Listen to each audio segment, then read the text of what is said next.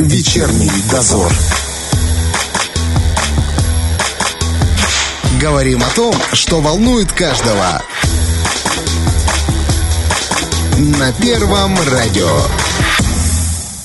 Продолжается вечерний эфир. В студии Валентина Демидова и Роман Трощинский. И двенадцатого апреля весь мир отмечает Международный день космонавтики. Но для столицы Приднестровья эта дата особенно важна, поскольку именно двенадцатого апреля в тысяча девятьсот сорок четвёртом году Тирасполь был освобожден от немецко-фашистских захватчиков и румынских оккупантов. У нас сегодня есть возможность поговорить о том, как жил город во время оккупации и как состоялось его героическое освобождение. И нашим собеседником станет доктор исторических наук Петр Михайлович Шорников. Здравствуйте. Здравствуйте. Как жили люди вообще в это время здесь? Они хоть как-то работали? Как они находили средства к существованию? Хозяйство было в основном натуральным. Разваливать полностью колхоз оккупанты не стали. Они разделили их на хозяйство, на группы по двадцать семейств, угу. Раздали им в обязательное принудительное пользование какие-то участки земли, обязали обрабатывать и сдавать урожай, угу. по существу весь. Население было обложено сорока видами налогов. Грабили подчистую. То, что имелось в населении в начале оккупации, было блокировано. Переписали каждую курицу, запретили резать. Все для нужд румынской угу. армии. Вот. Население, конечно, голодало. Не хочу сказать, что оно как-то приспособилось к концу оккупации, вот, но в этом же Тирасполе в феврале тысяча девятьсот сорок второго года женщина-врач, присланная сюда из Румынии, кстати, докладывала, что э, у женщин беременных от голода происходит выкидыш, либо мертворождение, вот, почти все они страдают анемией и так далее. Вот, по сути дела, это была политика обезлюживания этой угу. территории. Зачем? Хотели потом да. румыны сами заселить ее? Левобережное Поднестровье было предназначено для размещения румынских колонистов. Угу. Это собирались начать уже весной сорок второго года, но это не произошло, потому что зимой произошла вспышка сыпного тифа. Вот только в Рыбницком уезде зимой вымерло пять тысяч жителей. Румынским солдатам, жандармам запрещали пить сырую воду, потому что она была во многих местах осеменена, так сказать, различными бациллами. Угу. По Днестру плыли трупы, потому что происходили, особенно на севере, массовые расстрелы. Вода была отравлена. В каждом населенном пункте был жандармский пост. Единственная обязанность жандармов, или главное, во всяком случае, было избиение населения. Вот, избивали всех, и глав семей, и женщин, и даже детей. К несчастью, очень немногие из этих жандармов потом поплатились, были привлечены к суду. Вот. Но так они обращались с населением. Как должно было население относиться к таким властям? Их, конечно, ненавидели. Угу. Вот. Ну а... и тут была какая-то разница. Немцев просто ненавидели, а румын еще и презирали. Вот это отношение местных жителей. И, разумеется, старались не сотрудничать с ними ни в какой форме. Предприятия здесь хоть какие-то остались, работали? Пытались они наладить производство нескольких предприятий, ну, те, которые могли производить продукцию для нужд немецкой и румынской армии. Угу. Но и здесь они столкнулись с саботажем. Ну, например, в Тирасполе, Григориополе открыли маленькие спиртзаводы. Так. Вот. Тут опять не обойтись без юмористических комментариев. Вот, Тираспольский спиртзавод на протяжении двух лет вырабатывал в сутки сорок-пятьдесят литров э, водки. Это была водка, ну, явно некачественная, тридцать градусов. Угу. Вот, э, сигуранца, военная контрразведка румынских войск полагали, что большую часть продукции разбирают нелегально сами рабочие, хотя был налажен контроль, охрана и так далее. Ну, весной сорок третьего года власти не выдержали и закрыли эти крупные производства. Более серьезной была попытка наладить производство на Рыбницком сахарном заводе. Это было крупное предприятие, повышения были незначительные. Вот, да, там нашлись люди, которые сорвали. Что любопытно, с рыбницкими подпольщиками они никак не были связаны. Все происходило по умолчанию. Угу. Набрали двести рабочих, они вовсю трудились над восстановлением завода. Проходит год, осень сорок второго года, завод не готов к приему свеклы. Урожай идет на корм скоту или пропадает. Вот. двести человек продолжают изо всех сил трудиться. Через год вроде бы дело идет на поправку, но ни одного килограмма сахара не получили. Поступил приказ о демонтаже оборудования и отправке его в Румынию. Угу. Демонтировали. Как выяснилось, кое-что. Часть оборудования рабочие спрятали, закопали на самом заводе. Вот. В августе сорок четвёртого года Румыния переходит на сторону антигитлеровской коалиции. Рабочие предъявляют советским властям составленный в шести экземплярах документ, подписанный. Там указаны номера вагонов, восемнадцати вагонах, на которых оборудование вывезли в Румынию. Угу. И вот оценим оперативность работы советских служб. Проходит месяц с небольшим, в начале октября все вагоны, восемнадцать, были разысканы в Румынии и доставлены обратно. Оборудование смонтировали за месяц. В начале ноября сорок четвёртого года завод начал давать продукцию. Молодцы. Весьма показательно. Вот, вот настоящая работа подполья. Вот. Да, завод овощных консервов здесь, в Тирасполе. Один из крупнейших в Советском Союзе. Крупнее был только в селе Глином, тоже на территории Приднестровья. Вот. В сорок втором году румынские власти смогли обеспечить производство в размере двенадцать процентов от довоенного. двенадцать процентов. Угу. Вот. Маленький завод овощных консервов был в Кошнице. В сентябре сорок второго года в Кошницу прибыла следственная команда полевого гестапо. Что выяснилось? Румынские власти отправили союзникам-немцам четыре тысячи пятьсот банок овощных консервов. Так. Вся эта партия попала в знаменитую горно-стрелковую дивизию «Эдельвейс», которая штурмовала перевалы Кавказа. Угу. Все банки оказались осеменены дизентерией. И стрелков из «Эдельвейс» легкая рука кошницкой работницы смахнула с перевалов и переместила госпиталя и сортиры. Вот. Гестаповцы две недели вели следствие, избивали рабочих, требовали признания, заставляли их дегустировать собственную продукцию. Так и не добились ничего. Позднее через свою агентуру выяснить хотя бы технику, как обеспечили. Угу. Все-таки в автоклавах эти консервы проводят. Нагреваются они, да. Да. Обработку, и тоже не поняли. Вот. Ну, должен признать, там, где сигуранца провалилась, и гестапо не справилась, я тоже не могу объяснить до сих пор, как это проделали. Четыре с половиной тысячи банок. Большая партия. Консервов, да, весьма значительная. В каждую баночку не насыпешь ложечкой. Вот. И потом они прошли там обработку в автоклавах, и все равно. Но вот факт есть факт. Весьма успешная подрывная операция. Угу. Но это делали сами рабочие, которые были на предприятии. Кто мог еще сделать? Да. А именно другие подпольщики, которые там, например, сохраняли какую-то связь с э, советскими войсками, были здесь? Нет. Те, кто и поддерживали связь, таких не оказалось. Ну, во-первых, в сорок первом году перед отходом советских войск не позаботились обеспечить их радиосвязью. Угу. Вот подпольные организации возникали, но действовали каждая по своему усмотрению, в меру своих возможностей. Ну, известно, что самая разветвленная организация имелась в Каменском районе. Вот, подпольный комитет имелся в Рыбнице. Целых две группы подпольщиков в Григориополе. Вот, целых десять в разное время возникли в Тирасполе. Ну что, их участники, да, в Бендерах имелась знаменитая подпольная организация Николая Федоровича Калашникова. Угу.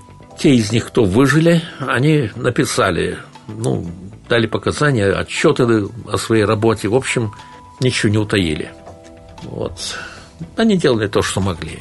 Вели агитацию, собирали оружие, готовились перейти к партизанской борьбе. По мере возможности устраивали мелкие диверсии. Вот. Но на территории Приднестровья, точнее в Бендерах, произошла одна из самых успешных возможно, самая успешная диверсионная операция подполья на всей оккупированной территории Европы. Расскажите о ней.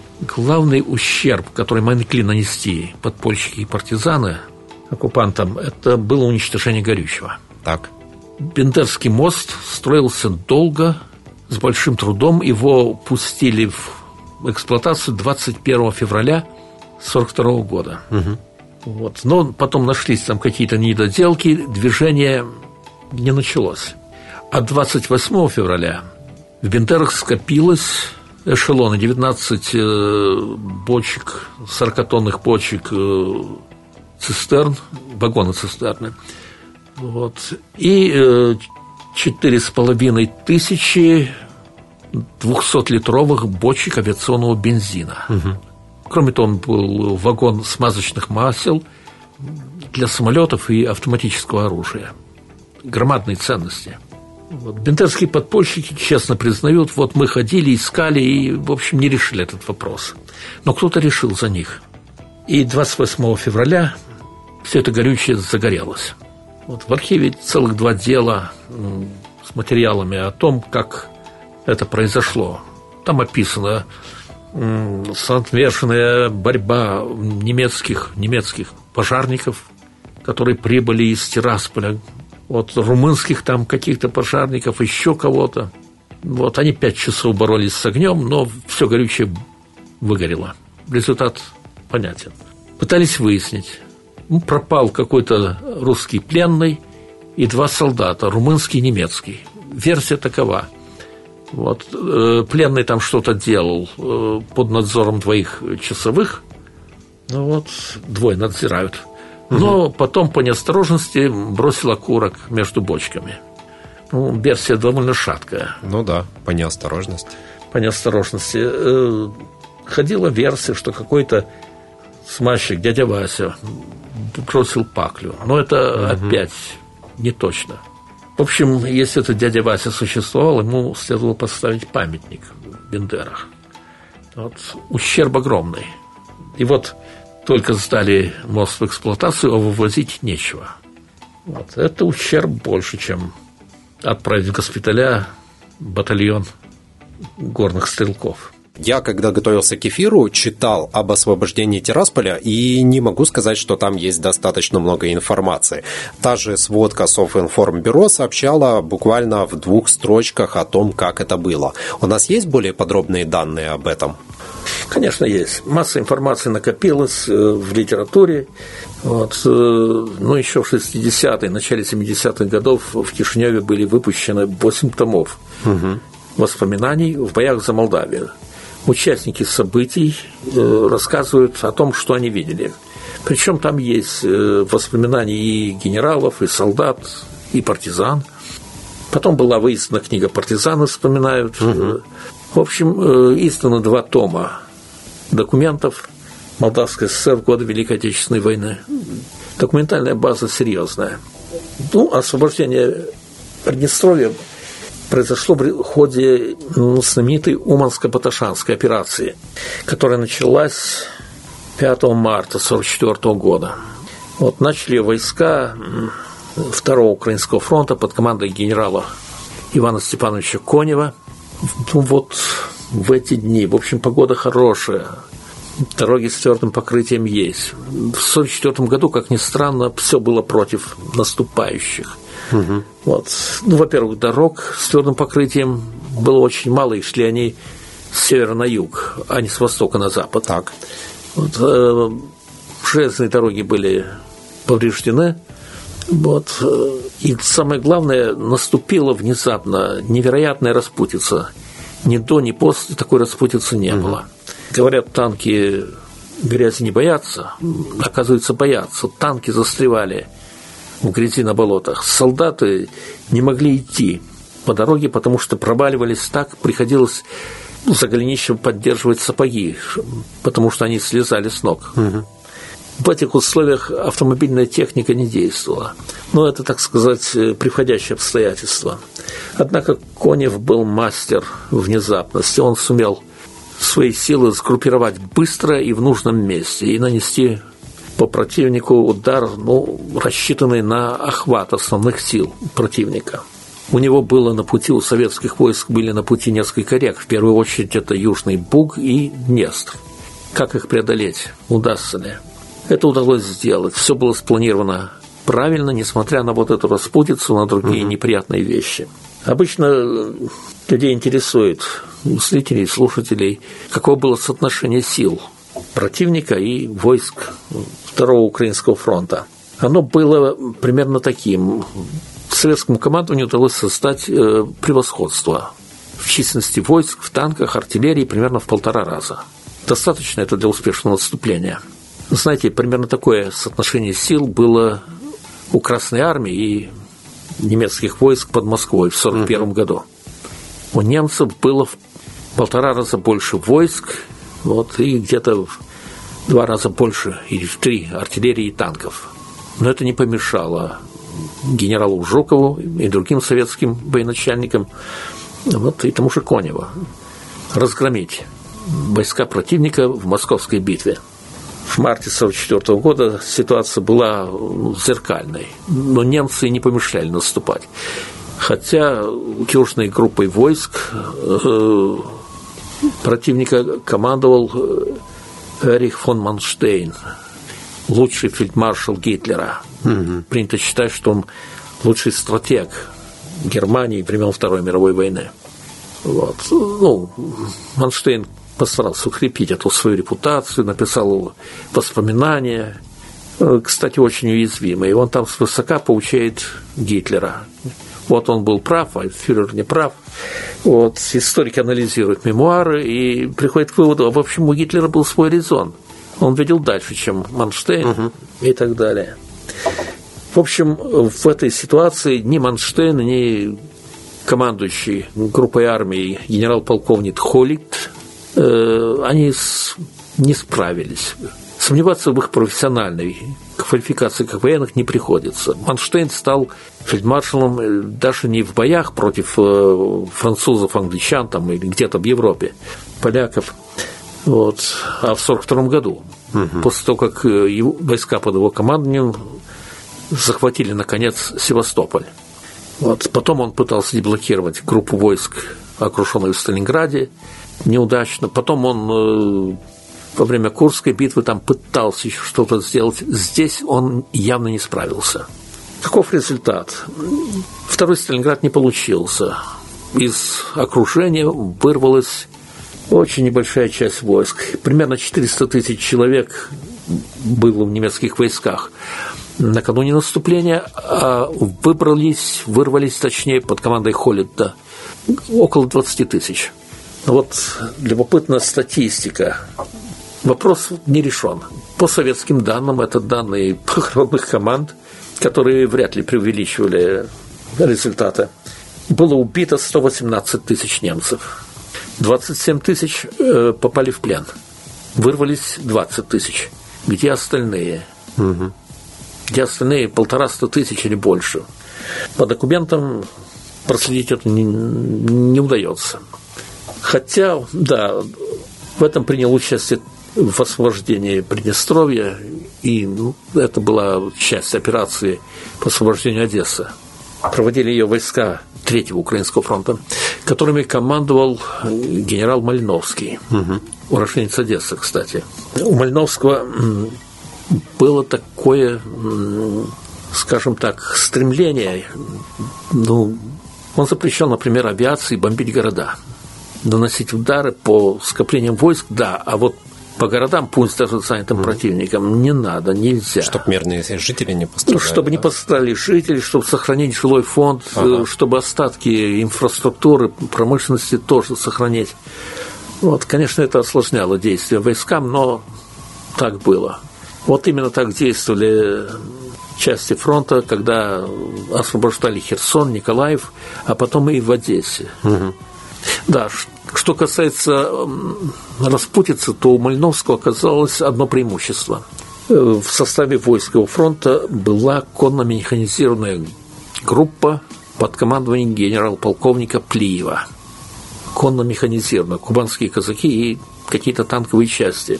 Части Плиева захватили Раздельную и тем самым перерезали румынские войска, которые оборонялись на этом участке фронта. Угу. Там узел железных и шоссейных дорог. А затем части двинулись на Тирасполь. Задача была захватить, он еще не был взорван, захватить мост через Днестр, самое главное, и захватить плацдармы для дальнейшего наступления. Ну, вообще-то, Конев и Малиновский рассчитывали осуществить нечто покрупнее Сталинграда. Вот, войска двух фронтов должны были соединиться в румынском городе Тиргу-Фрумос. Угу. Но немцы, все-таки у них был опыт, громадный опыт войны, была масса ресурсов. Сюда, именно вот в эти места, были переброшены элитные соединения, части дивизии, танковой дивизии СС «Мёртвая голова», дивизия «Великая Германия» и еще другие части. Были брошены достаточные силы авиации, вот, и им удалось отступить достаточно организованно, в том числе вот подразделение из дивизии «Великая Германия», пусть там было несколько, шесть танков, танки «Тигр» и двадцать два танка других типов. Они удерживали станцию Воронкова, Колбасную, вот, и, в общем, едва не сорвали освобождение Рыбницы. Угу.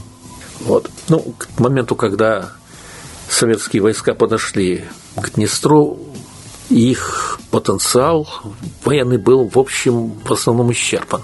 От целых танковых бригад оставалось по четыре-шесть танков с экипажами.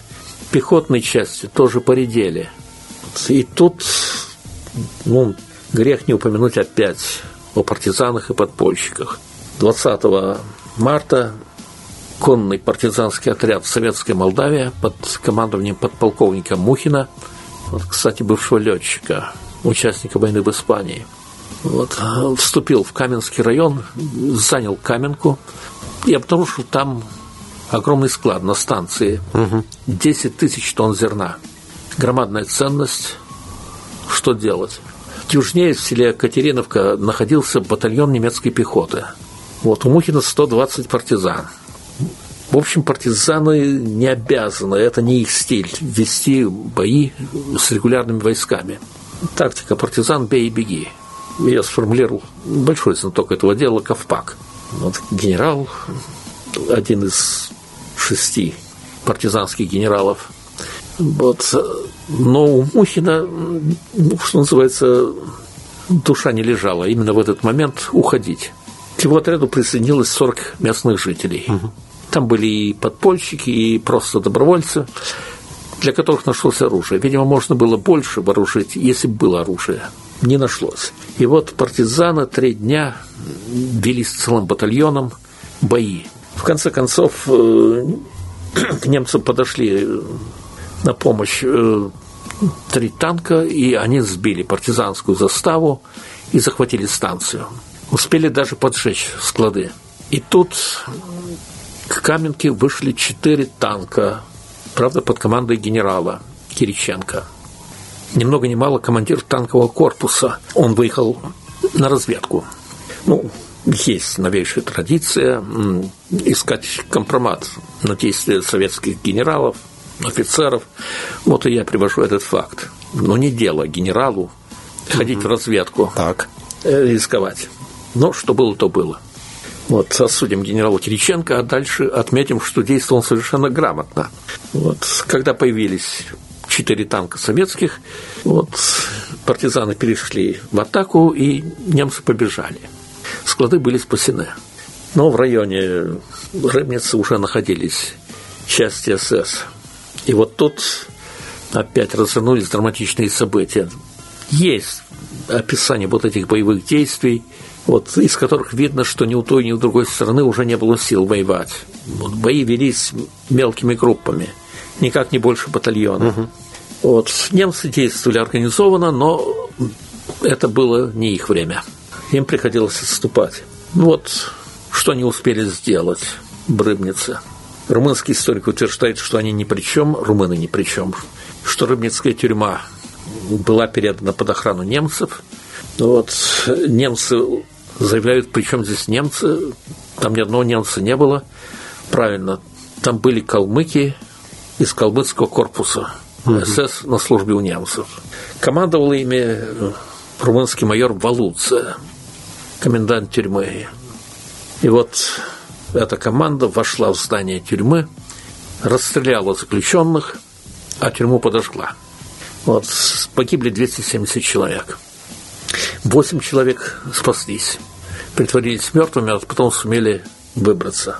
Вот, среди них был Анатолий Балан, водитель, местный житель, член Рыбницкого подпольного комитета. И вот именно Балан во главе группы подпольщиков, он совершил подвиг. Им удалось разминировать эшелон со взрывчаткой и боеприпасами, угу. авиабомбами и снарядами, которые немцы загнали в Рыбницу. Если бы эшелон взорвался, от Рыбницы ничего бы не осталось. Но подпольщики сумели его разминировать. Да, потом они изловили немецкого офицера связи на мотоцикле. Он был с документами, и документы эти подпольщики передали советскому командованию. Боевые действия вокруг Рыбницы продолжались несколько дней, и в конце концов немцы отступили. Дальше отступили они в сторону Дубоссар. Туда же стягивались по другим дорогам. Вот, немецкие части, какие-то тыловые учреждения. Перед Дубоссарским мостом в пробке оказалось около тысячи автомашин, а среди них девять немецких танков. Так. Группа дубоссарских подпольщиков во главе с Дмитрием Надводским, молодой человек комсомольского возраста, не собираясь, в общем, совершать никаких подвигов, перехватила немецкую автомашину где-то в севернее Дубоссар, а в кузове этой машины оказался ящик взрывчатки. И ребята решили взорвать мост через Днестр. Трудно разъяснить, как им это удалось. Правда, по некоторым данным, они переоделись в румынскую форму. Да, они взорвали въезд на мост, причем сделали это на глазах у охраны. Те решили, что это свои, готовят к ликвидации. Да, въезд был взорван весьма расчетливо. Можно было восстановить через несколько дней и использовать мост для нужд Красной Армии. Но, может, подпольщикам просто не хватило взрывчатки. Эти ребята погибли, сражаясь на фронте, и точно мы не знаем. Но вот результат известен. И вот около тысячи автомашин остались на дорогах в Дубоссарах и в окрестностях. Вот немецкие танкисты, поняв, что эвакуироваться нельзя, сами подожгли свои танки. Этот ущерб, наверное, эффект можно сопоставить с эффектом диверсии в Бендерах. Какой масштаб? Да, туда мост пыталось захватить, готовилось захватить еще первого апреля сорок четвёртого года мотоциклетное подразделение Красной Армии, вот, расположенное где-то в районе Рыбницы. Угу. Идея была проста: дорога более-менее приличная, вот они проскочат и захватят мост. Не получилось. Немцы нанесли контрудар там, и не вышло. Вот это не все получалось в ходе даже такой операции. В Григориополе подпольная организация была разгромлена еще в начале сорок четвёртого года. Но когда начались аресты, ее участник, бывший командир Красной Армии Данилов, скрылся в каменоломнях у села Бычок. Ему удалось отыскать там два ящика винтовок. Скрывался он там не один. Вот, и он организовал партизанский отряд. двадцать человек. Партизаны не сидели без дела. Они проведали, что в Григориополе расквартированы немецкие летчики и, и совершили нападение на казарму. Угу. Вот, стрельба, оружия мало, патронов тоже. Правда, имелось несколько гранат. И вот в этом столкновении Данилов получил тяжелые ранения. Очень не кстати, не вовремя. Но в отряде оказался бывший партизан гражданской войны по фамилии Пушкаренко. Он взял командование на себя и двенадцатого апреля имитировал атаку. двадцать партизан, стреляя, разумеется, бесцельно, но с криками «Ура!», атаковали охрану переправы через Днестр. Там был понтонный мост. охрана решила, что это часть Красной Армии, ага. бросилась бежать, а за нею все немцы и румыны, которые были в Григориополе. Вот. двадцать человек. Районный центр был освобожден. Да, в тот же день, точнее, даже раньше, вечером одиннадцатого апреля, нет, начнем чуть раньше, в Тирасполе имелась центральная тюрьма, так она официально называлась, в которой находилось в то время где-то около восьмисот заключенных. Это были не просто случайные люди, это были подпольщики, партизаны и просто подозрительные, схваченные угу. румынскими властями. Обращались с ними чудовищно. Пытки, истязания, их почти не кормили. Вот. Но заключенным удалось установить связь с волей. Они получили совсем немного. Бутылку молока и нож, который был запечен в хлеб. Вот этими средствами, да, командование тюрьмой взяли на себя немцы. Сменили румынскую охрану, угу. перестали вообще кормить заключенных и начали их массами расстреливать. Якобы расстреляли они более пятисот человек. Это потому, что они чувствовали, что проигрывают, что отступают, да? Раздельная уже была занята ага, кавалерией понятно. Плиева. Вот. Они понимали, что надо бежать, а да. это была, в общем, традиция. И немцев, и румын перед бегством уничтожить угу. заключенных как самых своих яростных врагов и будущих обличителей. Угу. И вот там за несколько дней немцы расстреляли примерно пятьсот человек. Те, кто остался, согнали в один зал двести семьдесят человек, как считают. Вот. И вот двери этого зала заключенным удалось взломать, оглушить надзирателей, захватить, в общем-то, тюрьму. Внешняя охрана немецкая открыла огонь из автоматов, но была ночь, и, в общем, это было пятого апреля. Заключенные совершили массовый побег. Вот, не меньше пятидесяти человек было убито при этом побеге, но остальные спаслись. Это героический эпизод, угу. о котором не следует умалчивать. Что дальше? одиннадцатого в конце дня вышли к окраине Тирасполя конники Плиева. Серьезных боев за город не было. Но немцы и румыны весьма оперативно бежали на западный берег Днестра. Угу. Сил у Красной армии в этом районе не было. Все, что было, было брошено на захват плацдармов. И было захвачено два плацдарма – Кицканский и Варницкий. Они потом сыграли свою роль в событиях. Бои шли именно за этот холм в Кицканах, где сейчас стоит памятник. Да. Немцы атаковали со стороны села Кицканы. Вот наши удерживали. В общем, там шел встречный бой. Это очень важная высота, и она имела военное значение. Ну, в конечном счете, два советских батальона, точнее их остатки, удержали позиции против целого полка немцев. Удержали и были оперативно переброшены какие-то подкрепления. Это позволило создать Кицканский плацдарм. Вот. Другой плацдарм был создан севернее. Он получил известность как Шерпенский. Самый большой плацдарм. Вот тут, туда переправили корпус в начале мая. Корпус под командованием генерала Морозова. Ну, в каких-то описаниях, хрониках фамилия этого генерала отсутствует. Оно понятно, потому что здесь советские части потерпели неудачу. Но неудачу – это, как сказать, корпус был измотан предыдущими боями за Одессу. Его перебросили из Одессы и сразу отправили на плацдарм. Угу. Вот, почти без артиллерии и без танков. В этот же момент, это нормальное развитие событий, почти вся авиация второго и третьего украинских фронтов была переброшена на юг Польши, на оборону Сандомирского плацдарма. Угу. Вот, кстати, туда же перевели и генерала Конева. Вот. Это тоже обычная практика. Коневу по результатам Уманско-Ботошанской операции было присвоено звание маршала. Он был награжден золотой звездой. В общем, он заслужил все эти регалии. Но здесь, на Шерпенском плацдарме, советские войска оказались в уязвимом положении.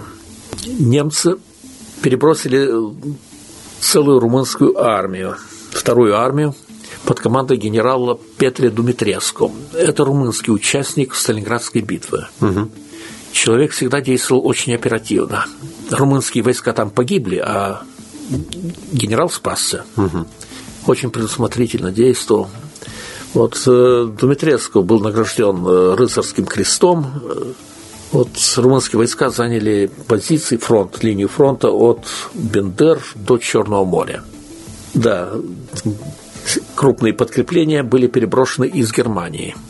И немцам удалось стабилизировать фронт по линии от Дубоссар по речке Реут на север, на Корнешт и далее севернее Яс. Угу.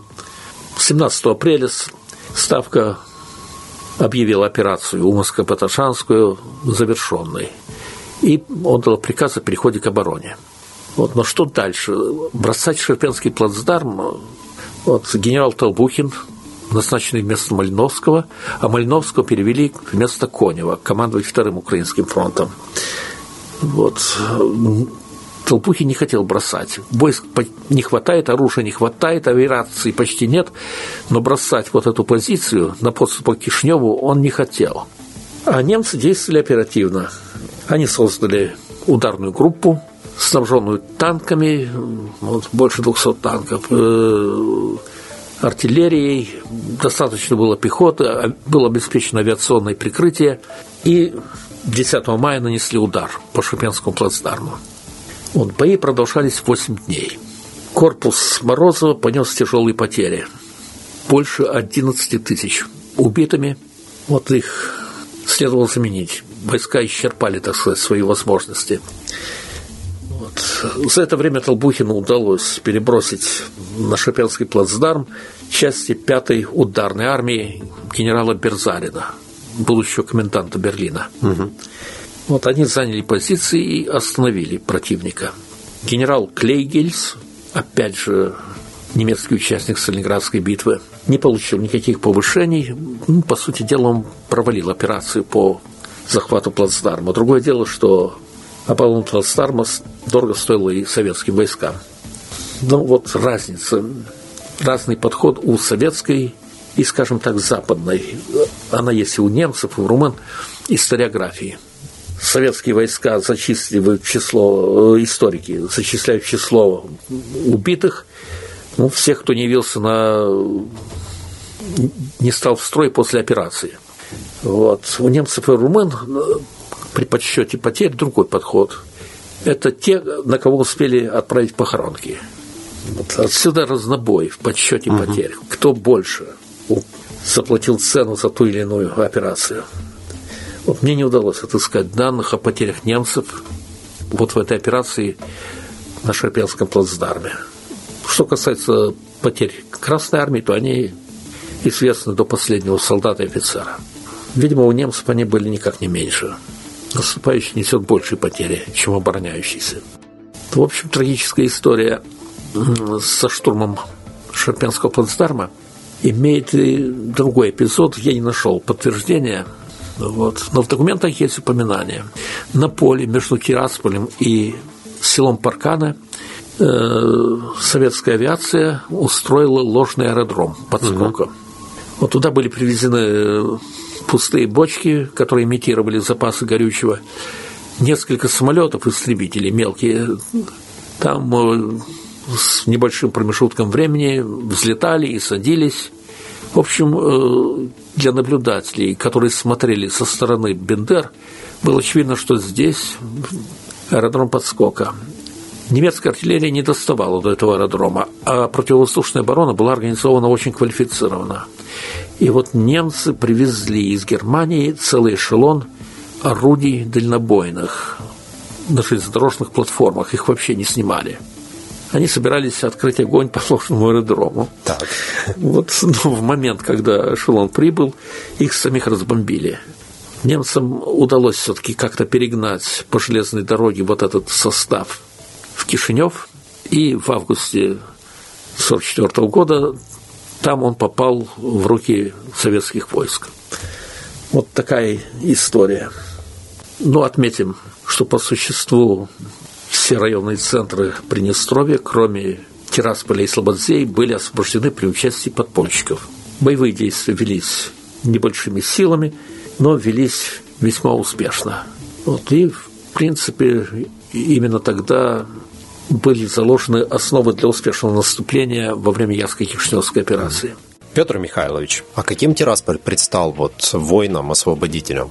Я читал просто, что, отступая, фашистские оккупанты старались как можно нанести больше ущерба инфраструктуре города. Ну, есть точная цифра. В Тирасполе румынские власти взорвали перед отходом сто крупнейших зданий. Ого! В том числе здание театра. Кстати, было сильно повреждено, и были повреждены здания университета. Угу. Вот тогда это был Молдавский педагогический институт. Но, видимо, им не хватило авиабомбы, кое-что сохранилось. Они уничтожили сорок процентов жилого фонда города. сорок процентов. Им удалось взорвать очистные сооружения. То есть это был акт биологической войны, бактериологической войны. Угу. Вот. Используя военнопленных, они выкопали трубы водопровода. Металл был нужен для войны. Мне доводилось встречать в публикациях суждение о том, что главные потери город Тирасполь понес за те месяцы, которые прошли до Яско-Кишиневской операции. Вот, город обстреливала артиллерия. Это угу. было так, и это имело место. Но отметим, что главный ущерб был нанесен задолго до приближения фронта. Это была операция выжженной земли. Осуществить такие мероприятия в Дубоссарах, Григориополе, Рыбнице, Каменке оккупантам не удалось, они просто не успели. Хотя там тоже была масса разрушений. Из двадцати тысяч жителей, которые остались в оккупированном городе в сорок первом году, в Тирасполе в момент освобождения находилось примерно пять тысяч. Они ютились в подвалах, вот, но как только услышали, что солдаты говорят по-русски. Кстати, на руинах театра был поднят красный флаг, ну, традиция. И вот на следующий день, митинг после обеда, двенадцатого апреля, там на площади был сослан митинг. Собрались на митинг, вот, говорили всякий, кто пожелает, ну и, конечно, жители приветствовали освободителей. Затем прибыл человек с большими организаторскими способностями, Шкарупеев, будущий министр Молдавской ССР, так. организатор промышленности. Он начал выявлять квалифицированных рабочих. Кто есть, приходите. И начались работы по восстановлению железнодорожной станции угу. Тирасполь. Потом взялись за водопровод, канализацию, вот, восстанавливали жилье. Да, население города, те, что остались, пять тысяч, были вскоре эвакуированы в район Раздельный именно из-за обстрелов. То есть продолжалось еще. Да, но команды рабочих продолжали ремонтные работы. Вот таково было начало жизни после освобождения. Петр Михайлович, вообще в истории освобождения Тирасполя есть какие-то неизученные моменты, до которых было бы неплохо добраться историкам? Знаете, может, вот какой-то конкретно этой темы не касались. Если я не ошибаюсь, вы вот изучали тему экономического ущерба, да, нашему краю? Ну, в принципе, да. Экономический ущерб, саботаж, подполье. Да. Вот. Что касается боевых действий, то, повторяю, специальные операции по освобождению Приднестровья Красная армия не проводила. Угу. Вот это слишком часть небольшая была, да. операция была, и Уманско-Ботошанская, Одесская операция. Вот две операции, где так или иначе были задействованы интересы вот этого, этой полоски земли. Ну, в принципе, историческая наука не умирает, поиск новых данных продолжается. Вот, выходят все новые и новые сборники, есть целые серии документов, которые рассекретило Министерство обороны угу. России. Вот, что-то публикуют в Румынии, в Германии, потому что война – это и часть их истории. Вот. При сопоставлении данных можно выявить много интересного. Угу. Так что ничего удивительного, исследование продолжается так или иначе. Каждое государство должно проводить свою политику истории. Если оно отказывается проводить, это тоже политика, но самая ущербная. Угу. Вот тогда политику этого государства, то есть историю этого государства, начинают искажать в политических целях, трактовать в своих интересах историки других государств. Угу. Помните, как фраза «кто не знает своего прошлого, тот не построит будущее». Да. А особенно, если прошлое берут и переделывают в угоду. Ну да, это... Да, к сожалению, такое есть. Традиция, так сказать, всего двадцатого века, да и более ранних времен. Мне кажется, ну, именно поэтому нужно все-таки историю учить. Историю нужно учить э, и уметь анализировать ту информацию, которую ты получаешь, но... и не забывать об этом. В девяностые годы была опубликована карикатура в Кишиневе. Так. Вот, Мария Ивановна, мне что рассказывать?